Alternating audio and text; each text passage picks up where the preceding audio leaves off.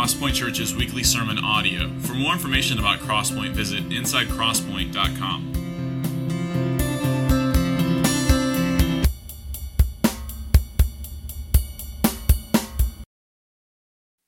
All right, good morning. How's everybody doing?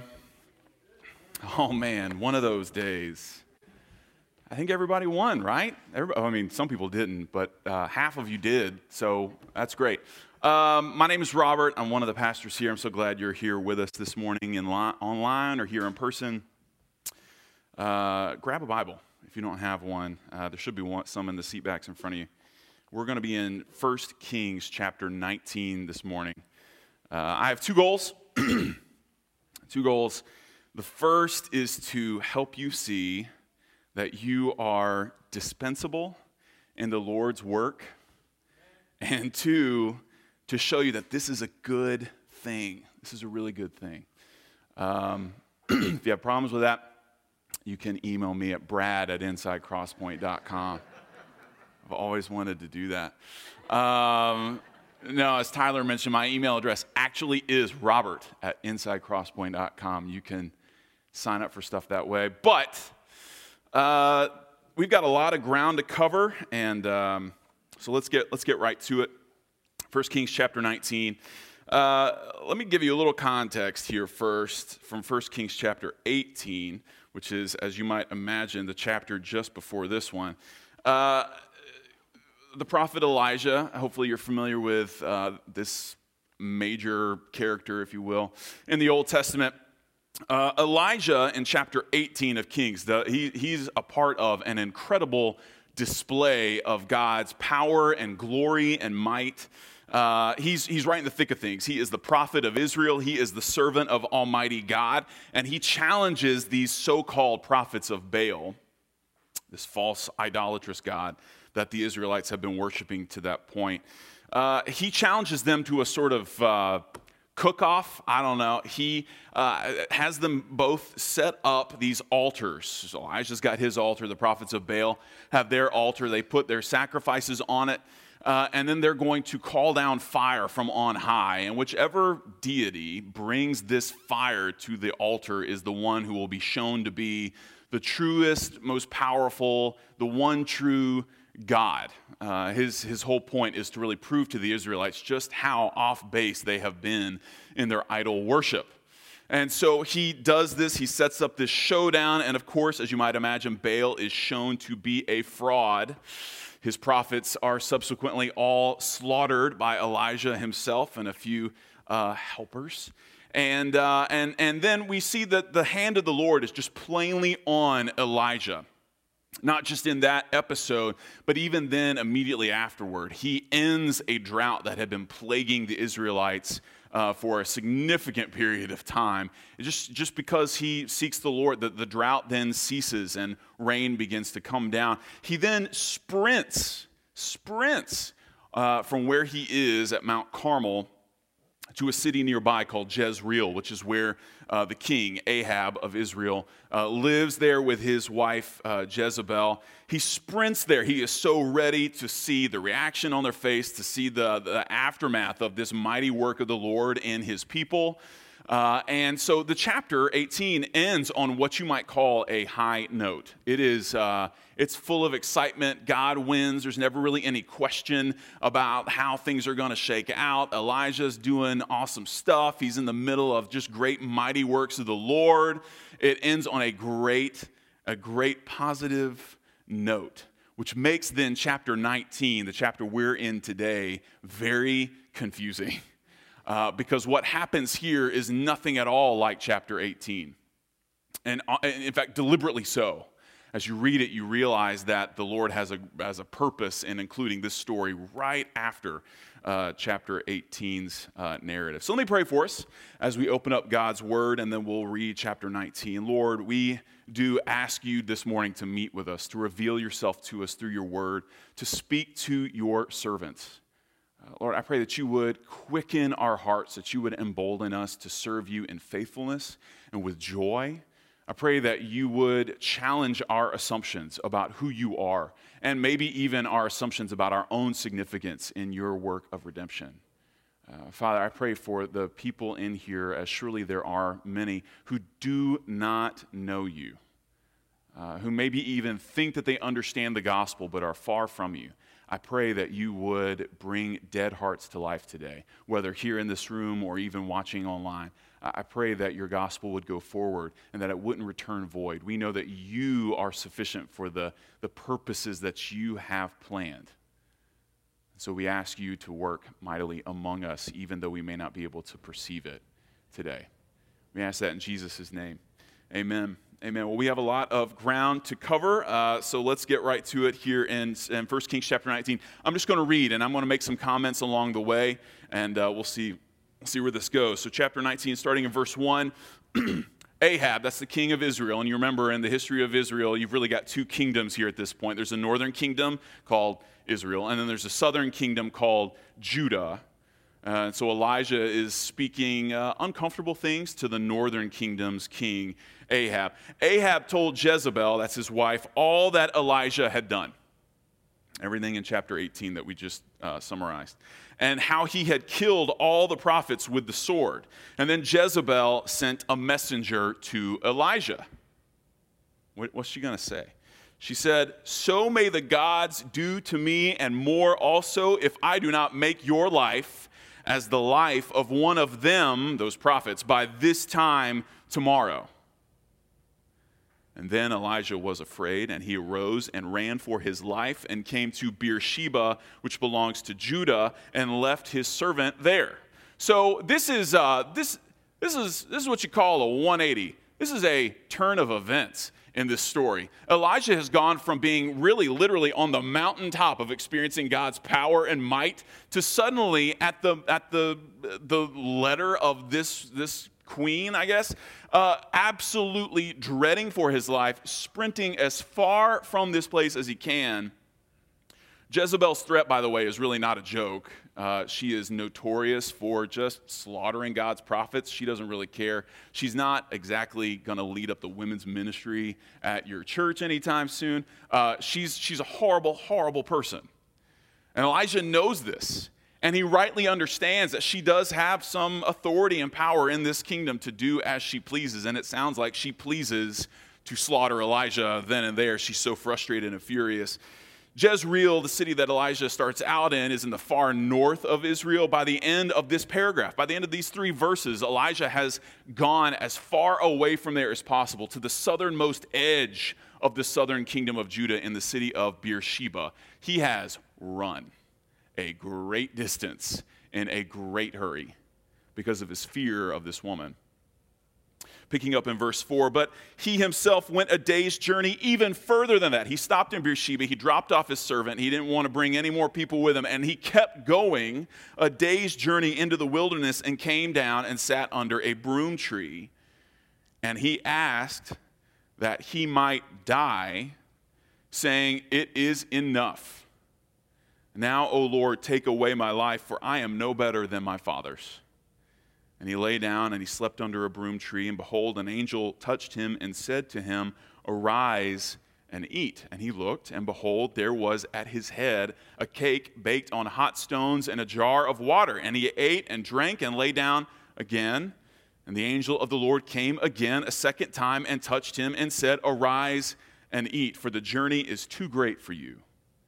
And he arose and ate and drank and went in the strength of that food 40 days and 40 nights to Horeb, the Mount of God. Let's pause here. So, at the beginning of this tale, Jezebel sends Elijah a messenger. The messenger's message is not all that encouraging or positive. Uh, Elijah runs for his life, and here he stops. He's ready to die, and the Lord sends him an angel, which is interesting because the Hebrew word for angel and the Hebrew word for messenger are the same word. And so the Lord sends him himself an emissary, another a messenger with a message for Elijah, and he encourages him to to eat. And he's even made him some cake, and uh, it's hot right out of the oven. And he hands it to him. He says, "Take this, eat this. You need to, you need to build up your strength. He does this twice. And, and then Elijah journeys on further to another mountain. So at the beginning, he is in Mount Carmel, which is up again in the north in Israel. That's where he has done this incredible, mighty thing uh, through the power of the Lord. And then now, here again, at the end of just two, two paragraphs down, Elijah's at another mountain. But this mountain has a special significance. It, here it's referred to as Horeb. Uh, but you certainly know this mountain as Sinai. It's the same place, just has a couple different names. So Sinai is full of significance. Mount Horeb is full of significance for the people of God. As you read the Old Testament, you see this mountain show up again and again and again, and it's usually associated with the Lord introducing himself, if you will, to his people. This is where Moses met the Lord in the burning bush, right? And the Lord revealed to Moses his very name.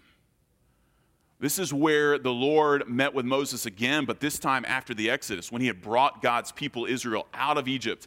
They came to this spot and they camped at the base of this mountain, and Moses went up the mountain to meet with the Lord again. And the Lord not only reiterated who he was, but then he gave Moses, he gave God's people a law. He gave them his word that they might obey him, fear him, know him, walk in his ways, be set apart among the nations. That, that's what has happened at this place. And of course, as you recall, in both of these situations with Moses and then with Israel, the Lord reveals himself in some pretty spectacular ways a burning bush. And then when he meets with Israel, it's, it's through fire and trembling. There are earthquakes, there's clouds of smoke, there is an awe inspiring sight here at this mountain. It leaves us wondering then okay, now that Elijah's here, what, what's going to happen? What incredible thing is the Lord going to reveal about himself to his servant, his next prophet in the line of Moses, Elijah. What's Elijah going to learn here? What's he going to walk? What's the impression of the Lord that he's going to take away from this mountain experience? And so let's continue in verse 9. There he, Elijah, came to a cave and he lodged in it. And behold, the word of the Lord came to him. Here we go. And he said to him, what are you doing here, Elijah? It's not exactly the thing we were expecting. Okay, what are, you, what are you doing here, Elijah? It indicates that the Lord actually didn't sanction anything that Elijah's just done. He just fled for his life out of great fear of Jezebel, and the Lord didn't actually tell him to do that. The Lord says, Why are you here? I never told you to come here. Elijah answers him. He says, I've been very jealous for the Lord the God of hosts. The people of Israel have forsaken your covenant. They've thrown down your altars. They've killed your prophets with the sword. And I, even I only, am left. And they seek my life to take it away. But the Lord said to him, Go out and stand on the mount before the Lord. And behold, the Lord passed by. And a great and strong wind tore the mountains and broke it in pieces, the, the rocks that were broken apart before the Lord. But the Lord was not in the wind. After the wind, an earthquake. But the Lord was not in the earthquake. After the earthquake, a fire. But the Lord was not in the fire. And after the fire, the sound of a low whisper. When Elijah heard it, he wrapped his face in his cloak, and he went out, and he stood at the entrance of the cave. And behold, there came a voice to him and said, What are you doing here, Elijah? Elijah said, I have been very jealous for the Lord, the God of hosts. The people of Israel have forsaken your covenant and thrown down your altars, killed your prophets with the sword, and I, even I, only am left and they seek my life to take it away. And the Lord said to him, Go, return on your way to the wilderness of Damascus, and when you arrive, you shall anoint Hazael to be king over Syria, and Jehu the son of Nimshi you shall anoint to be king over Israel, and Elisha the son of Shaphat of Abel Meholah you shall anoint to be prophet in your place. And the one who escapes from the sword of Hazael shall Jehu put to death. The one who escapes from the sword of Jehu shall Elijah put to death. Yet I will leave 7,000 in Israel, all the knees that have not bowed to Baal, and every mouth that has not kissed him. So the voice of the Lord speaks to Elijah, just like we might have expected. Here we are back at Sinai. The Lord speaks to his prophet once again, just like in the days of Moses. And, and the Lord asks him a question Why are you here? And of course, Elijah's answer uh, is, is very emotional, uh, very is full of dread and fear. He says basically, God, I, I, I have been zealous for your cause. I have proclaimed your word to your people, and they, they don't want any part of it. And now I'm at a point where my life is being threatened, and I'm just done. I've had enough. I am the last remaining faithful one in all of Israel.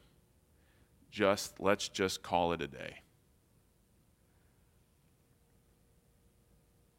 The Lord tells him to go out and stand on the mountain before the Lord in response. And this, this, this evokes a similar or familiar passage once again. If you turn with me to Exodus chapter 33, you'll see what I mean here in Exodus chapter 33, verses 12 through 23. As the Lord tells Elijah and Kings go out and stand on the mount before the Lord, it brings to mind a familiar story in Exodus here, which we're about to read. And it makes us wonder is this Exodus 33 all over again?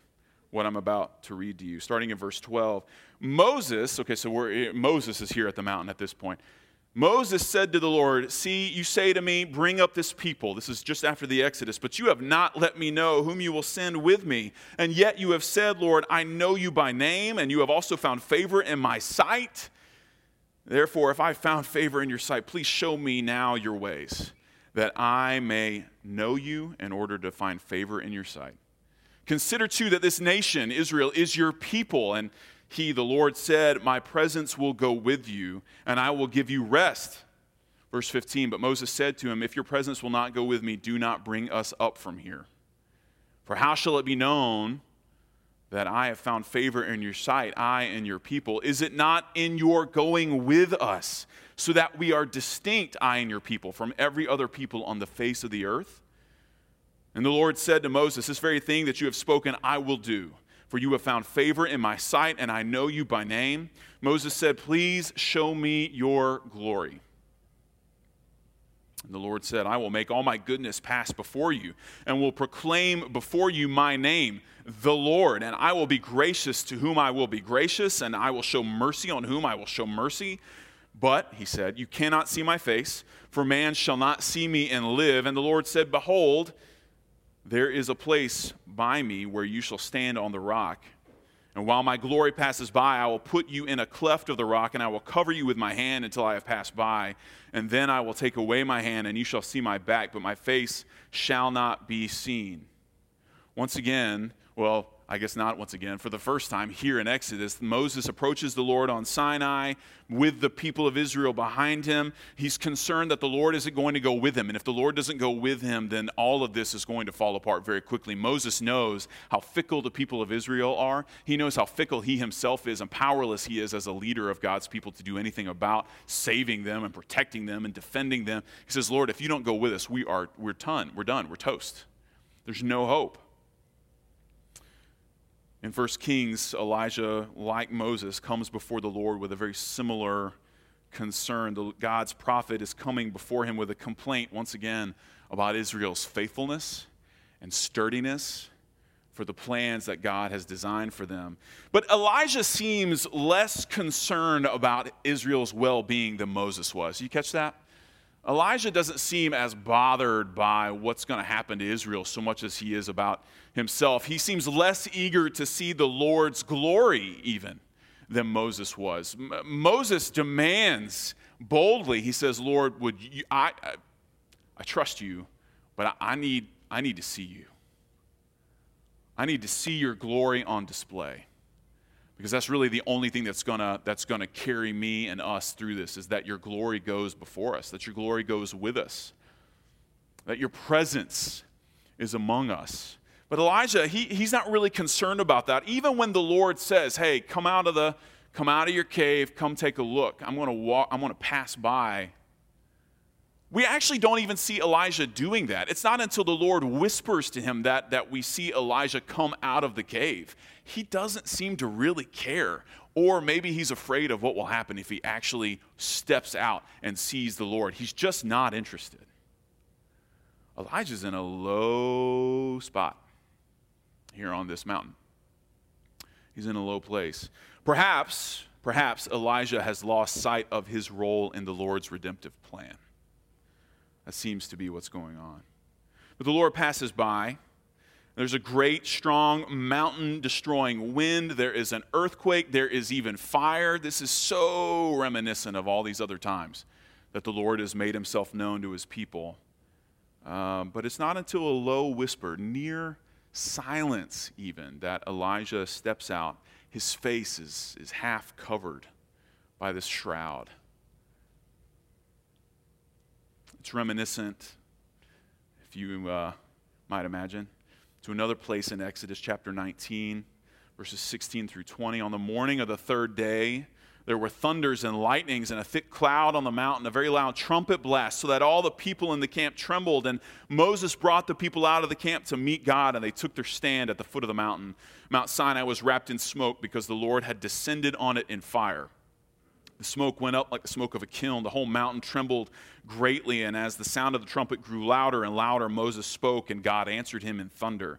The Lord came down on Mount Sinai to the top of the mountain, and the Lord called Moses to the top of the mountain, and Moses went up. You get a lot of this same imagery, but, but it's not really until this whisper that the Lord actually is present and speaks to, speaks to Elijah. All of this is, is as if to say, Let me reintroduce myself to you but in a way that you don't quite expect. We certainly don't anticipate that the Lord is going to reveal himself to Elijah in a low whisper. But in this instance, what does God actually reveal of his nature? And why does he choose to do it this way? Again, he asks Elijah, Why are you here? Again, Elijah responds verbatim with the answer that he gave before. It's an unusual story. What does this teach us? What does this narrative tell us about the nature of serving the Lord? What do we learn about the nature of serving the Lord from this story?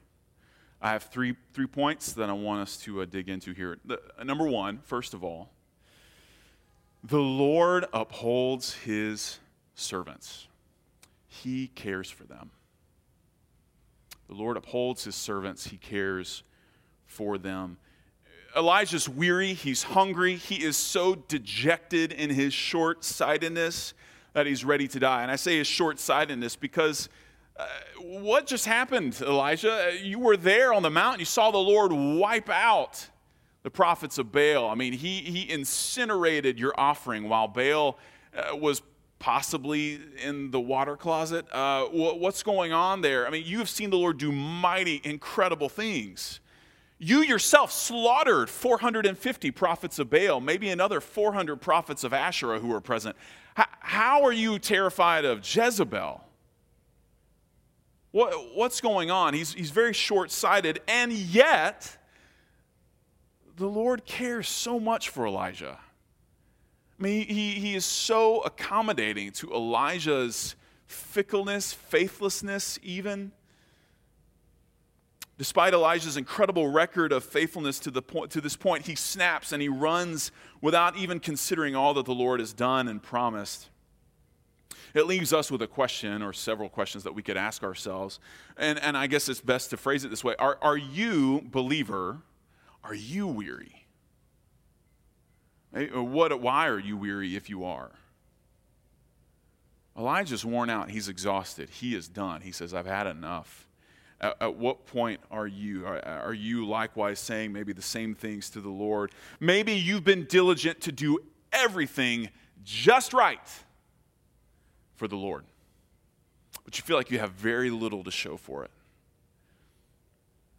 You know, maybe, maybe someone that's rooted in some bad theology, thinking the Lord owes you some sort of favor, but but maybe out of just a, a, sense of real, genuine desire to serve the Lord, you feel like you're just not seeing the, the results that you would have expected from your diligence and faithfulness to serve Him.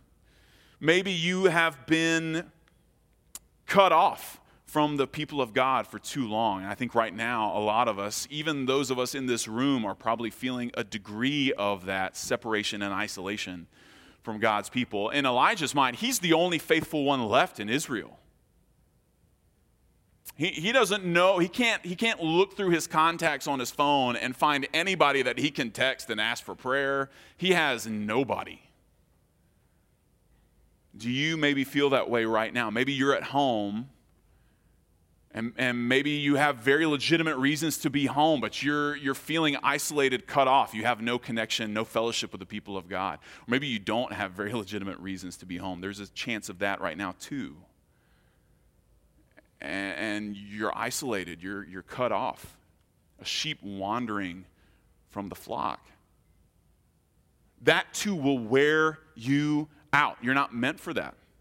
We're not meant to be isolated from from the people of God. Maybe you're malnourished. You're, you're not being regularly fed by His Word. And I'm not just talking about Sunday morning, which is such an essential, regular feast that we gather together to participate in as we hear from God's Word. But maybe even on your own, in your own just disciplines, you, you are forsaking the nourishment that the Lord has for you through His Word, through the Bible uh, through studying, through really getting into God's Word and hearing from Him on a regular basis. You're weary because of that. Or maybe, maybe you have seen the Lord do glorious things in your life and through your life, but your present circumstances are really honestly just overshadowing all of that. You've seen the Lord's faithfulness firsthand. You've seen the Lord's might firsthand. You've seen Him answer your prayers. You've seen Him answer the prayers of other people for you, for others. But man, don't we suffer from recency bias? And all we can think about is what we're facing right now the list of things that we have to overcome for us to get back to a place where we feel like everything will be good again. And all of that just overshadows, it overwhelms your memories of the Lord's goodness to you in the past, His faithfulness, His might in your life. Even, even the joy of the Lord's salvation that you've experienced. Are you weary? I think a lot of us would say, in some way or other, yeah, I'm pretty worn out right now. I love Romans 14 4 where Paul is really he's speaking to the church there about weak, weak believers, strong believers, and the judgments that God's people, even in healthy churches, tend to, to have for one another about their abilities to really serve the Lord faithfully. And, and Paul says this He says, Who are you to pass judgment on the servant of another? In other words, your brother and sister in the Lord, they're not, they're not serving you. They, don't exist for you. But he says it is before his own master that he stands or falls, and he will be upheld, for the Lord is able to make him stand. Now, this passage is referring to the maybe the tendency we have to judge one another, but the principle undergirding it is still the same. If you are a servant of the Lord, you're only able to stand because the Lord upholds you. You're only able to face whatever circumstances you're dealing with because the Lord is undergirding you, supporting you, holding you up. Believer, the Lord cares for you.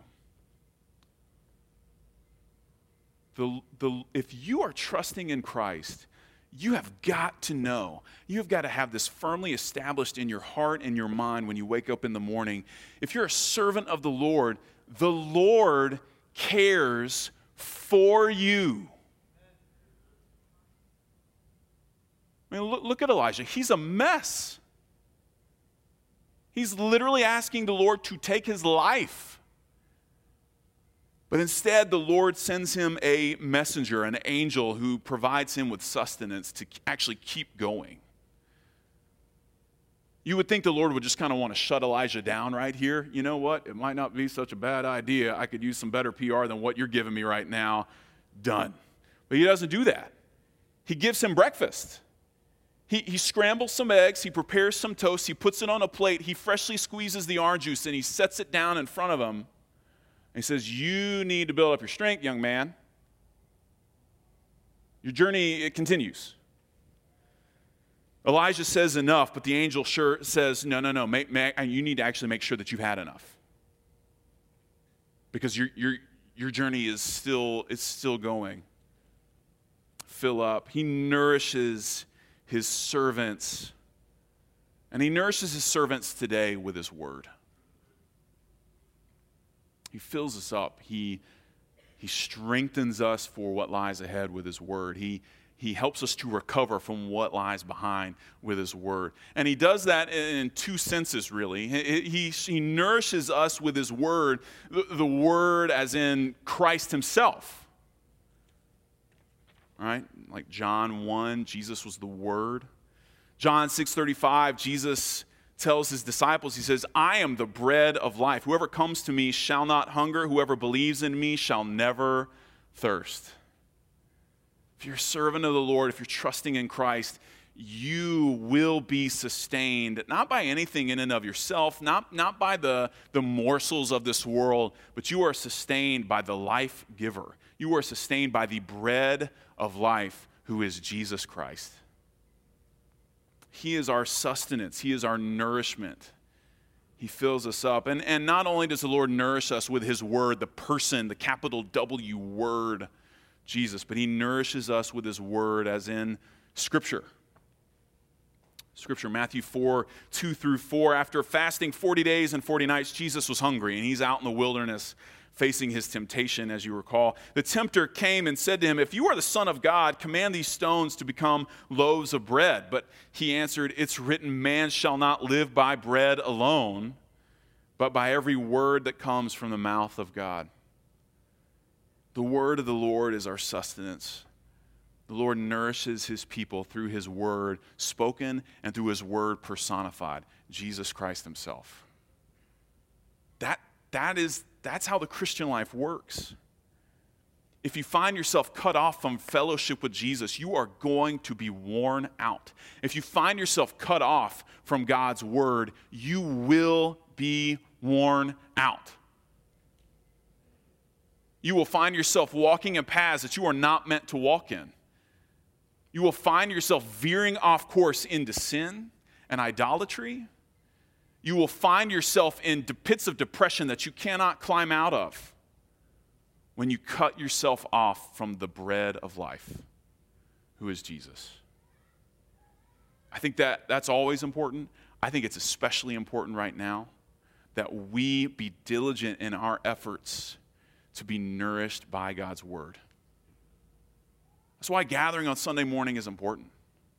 That, that we would be fed. This is not, you should, when you wake up on Sunday morning, you should be thinking to yourself, all right, it's Thanksgiving. We're going to gather around the table and we are going to be fed. And we're going to be fed so much that some of us are probably going to get a little sick. I don't know. And then afterward, afterward, then we can watch a little football. This metaphor is going too far. You need to see Sunday morning as feast time. You, you need to see the Word of God as, as essential to your regular, everyday nutrition.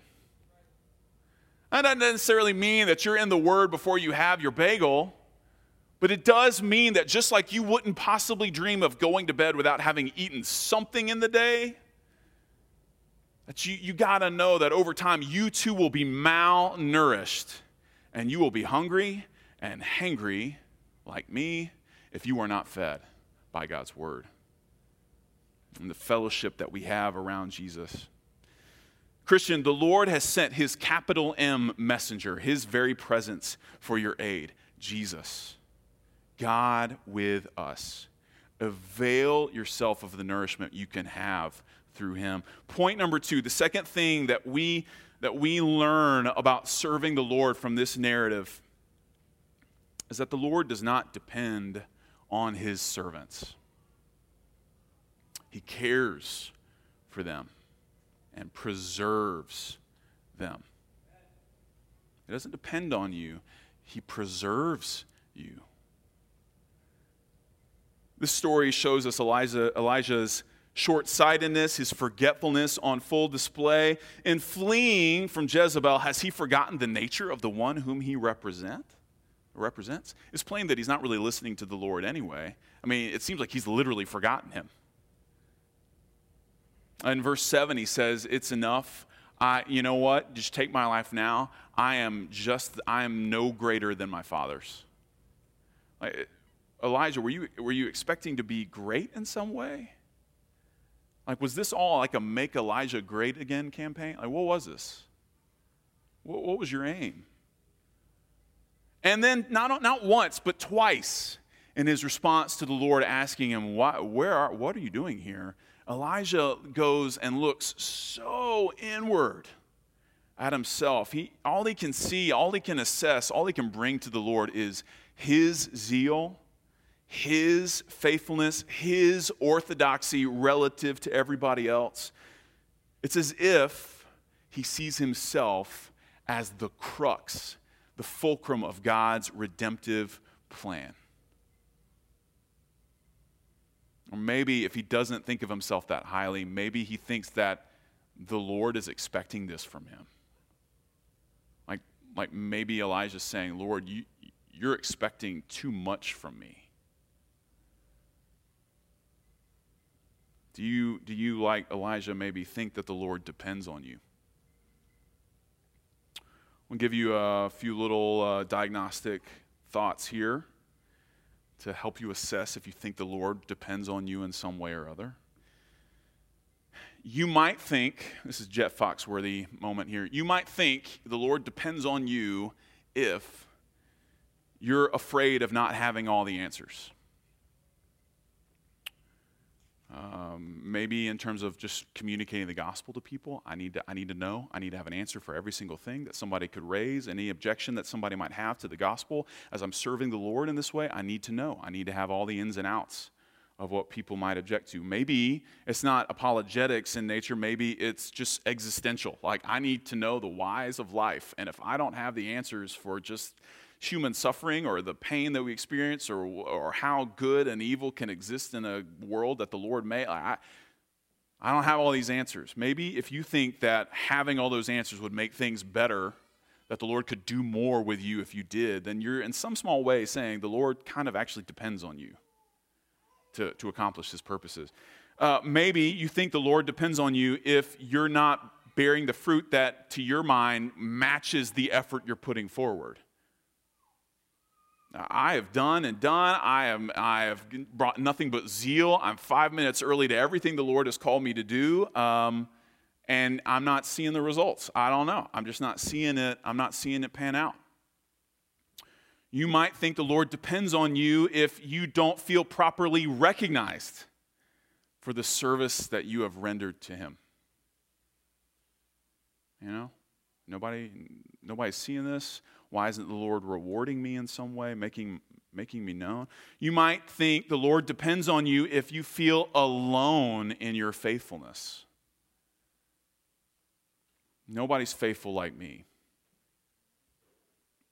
All right? No, everybody else, these are all, everybody else is heretics, but I'm, I'm here on the, the front lines of faithfulness to the Lord.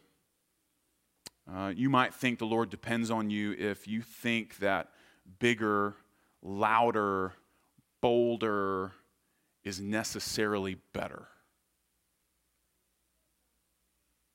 Brasher. If you think that by raising your voice, the Lord is more capable, able to use you, you might think, well, the Lord depends on my voice. I just need to speak louder. Beloved, you, you need to hear this. this is this may hurt a little bit, but I think it's really important that you have this figured out. The Lord doesn't need you. He doesn't need you in a couple ways. He doesn't, he doesn't need you. He doesn't need anybody. He doesn't he is completely independent. Psalm 50 verses 12 through 15 if if I were hungry, the Lord says, I wouldn't tell you. For the world and its fullness are mine. Do I eat the flesh of bulls or drink the blood of goats, referring to the sacrificial system that the Lord actually implemented? Offer to God a sacrifice of thanksgiving. Perform your vows to the Most High. Call upon me in the day of trouble, and I will deliver you, and you will glorify me. the Lord is completely independent. In fact, you need the Lord to preserve you. And the beautiful thing is that He has sworn to do this. And even now, if you're in Christ, is doing this through Jesus, His Son. So, John 6, 37 through 40, all that the Father gives me, Jesus says, will come to me. Whoever comes to me, I will never cast out. For I have come down from heaven not to do the not to do my own will, but the will of him who sent me. And this is the will of him who sent me, that I should lose nothing of all that he has given me, but raise it up on the last day. Verse 40. For this is the will of my Father that everyone who looks on the Son and believes in him should have eternal life, and I will raise him up on the last day. Oh man, that's the gospel. Like the Lord doesn't need you. He does not need you to do anything. Just like just just entrust yourself to him. Yeah, even in all your messed up brokenness and your sin and your failing, even in your Elijah like fear of every shadow that moves, entrust yourself to the Lord because He's done it all. He sent His Son. And His Son's mission, which He has sworn to fulfill, is that He won't lose anyone that the Lord has given Him. Not one. Not one. Jesus is the best doggone shepherd you could ask for. You don't have to be a better sheep for him to be a better shepherd. He takes care of his own, right? He, you need him to preserve you from your own sin, from your own fallenness, from your own, there are kids in the room, stupidity. Right? You, you need Jesus to do the preserving, depending sort of work. Not only does the Lord not need you, but the Lord doesn't need you. And I, I realized I pointed to McGraw's. I wasn't picking you guys out. It was just sort of accidental. The Lord doesn't, He uses you guys. Uh, the Lord doesn't need you specifically in and of yourself for who you are. The Lord doesn't need you. God's, God's mere word, and we've seen it in the story, we've seen it in Genesis 1. God's mere word is the catalyst for his work.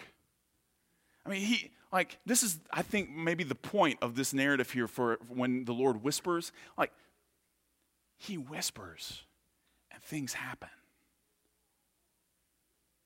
Like, Elijah's expecting fire from on high, and, and the Lord just kind of whispers and summons Elijah out of his cave. Man, like, he whispers and things happen. Uh, Elijah's orders, as then the Lord gives him these commands, uh, Elijah's orders, like ours, are really, they're nothing more than just heralding God's decrees. That's what we are. You're a servant of the Lord, you're, you're a herald. You're, you're the paper boy on the corner and you're just telling people to read more about it. Like, hey, here's what's happening in the world. You should know this. Give me a quarter and I'll, I'll tell you everything. That's what we are. We're heralds. We're standing on the corner shouting what the Lord has done because it's what the Lord has done. It's what the Lord has spoken that matters the most, not, not who we are in and of ourselves. The Lord tells Elijah just in a just in a casual conversation, he says, Look, here's, here's where you're going from here. I want you to replace the king of Syria. Just go tell him that there's a new, there's a new one. I want you to go to Israel. I want you to tell Ahab his time here is done, and I'm going to replace him with a guy named Jehu. Don't even know who this guy is, right? Uh, and then, oh, and then by the way, Elijah, I'm replacing you with another guy. It's going to get confusing. His name's Elisha. Um, oh, what else? Oh, and you know, there's this other thing. I've got 7,000 more of you in Israel. Did you not know that? Because you were active for a minute there like you thought that it all hinged on you. but in my sovereignty, I've got 7,000 people at my disposal in the place where you said you were alone in your faithfulness. I've got 7,000 ready to do my bidding. Now, we know the Lord cares for Elijah as a person, right? We've seen that. So let's not, uh, let's not wipe that away.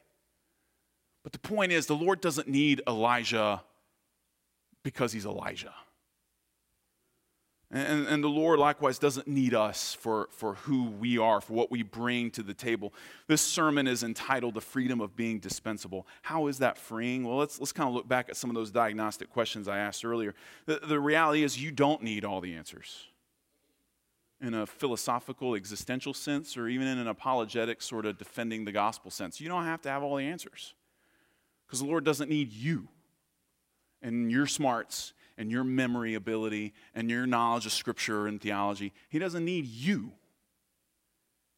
You can be faithful without the pressure of yielding results. Of seeing people's lives, like the Lord changes hearts. The Lord raises dead people to life. That's the Lord's work.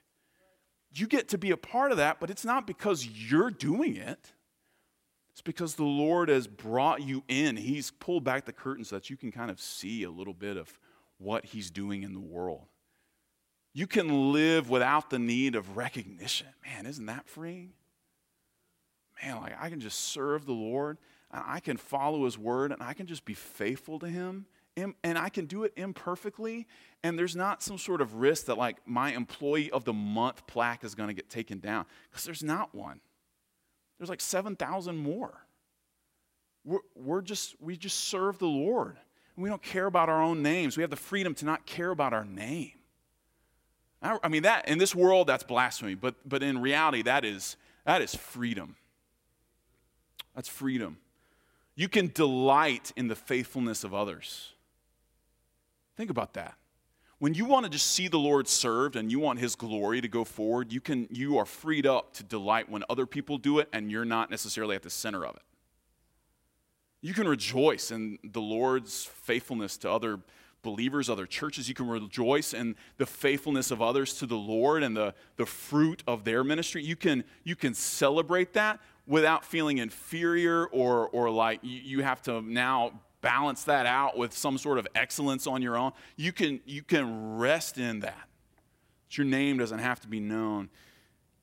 You can be content with the simple, quiet work of the Lord in you, in your life, and through you.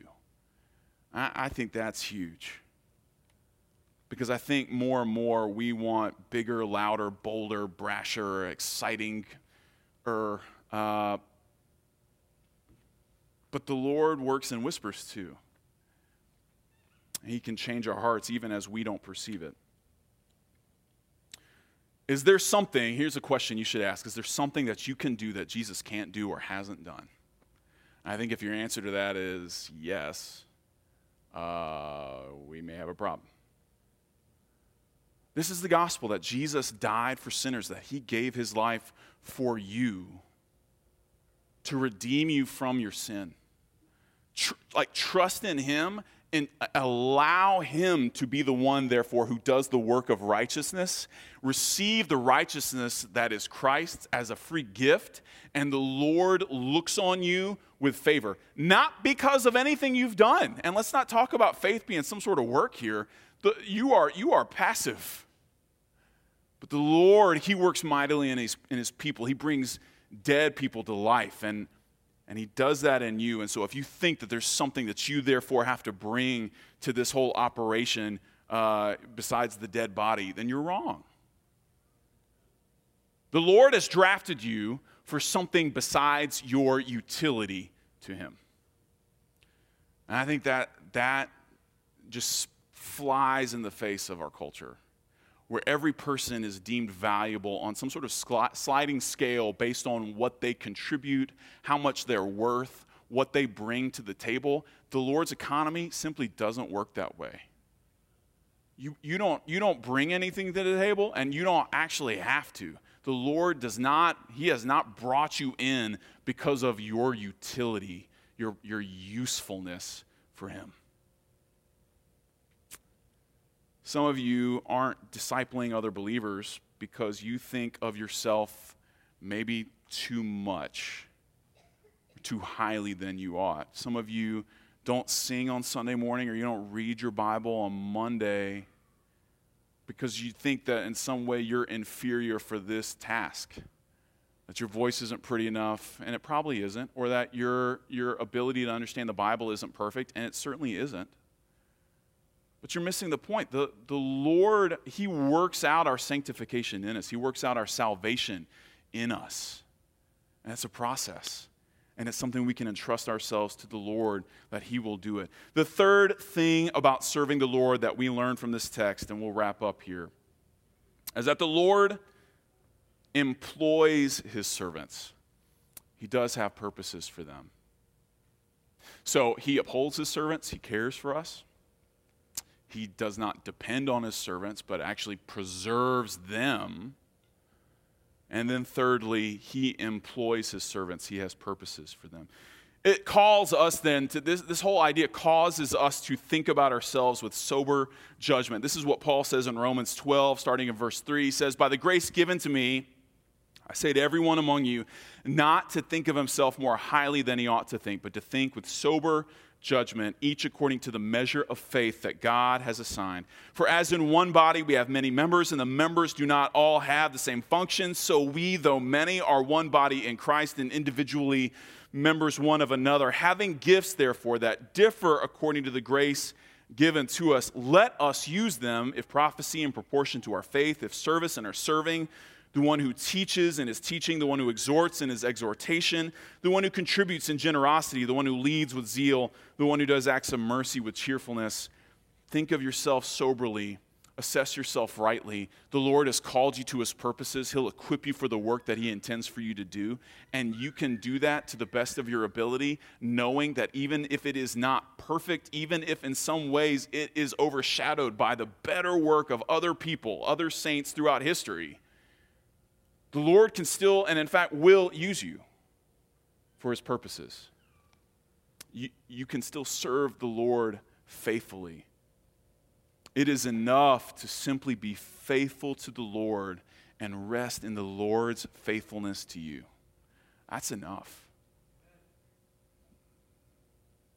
So, who are we? We are servants, we are instruments in the Redeemer's hands. 1 Corinthians 3 5 through 9. What then is Apollos? What's Paul? Servants through whom you believed, Paul tells this church, as the Lord assigned to each.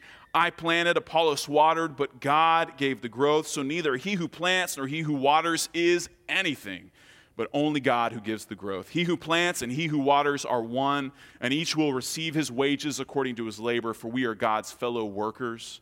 You are God's field, God's building. The Lord does still call us but not out of our usefulness, rather because of his mercy and his grace, that we might be trophies, that we might be representatives of his glory, not our own abilities. We are redeemed in order that we might, not because we already do, serve the Lord in faithfulness. We're redeemed for that purpose. Ephesians 2 8 through 10. By grace you have been saved through faith this is not your own doing, it is the gift of God, not a result of works, so that no one may boast. For we are his workmanship created in Christ Jesus for good works, which God prepared beforehand that we should walk in them. Let me pray for us.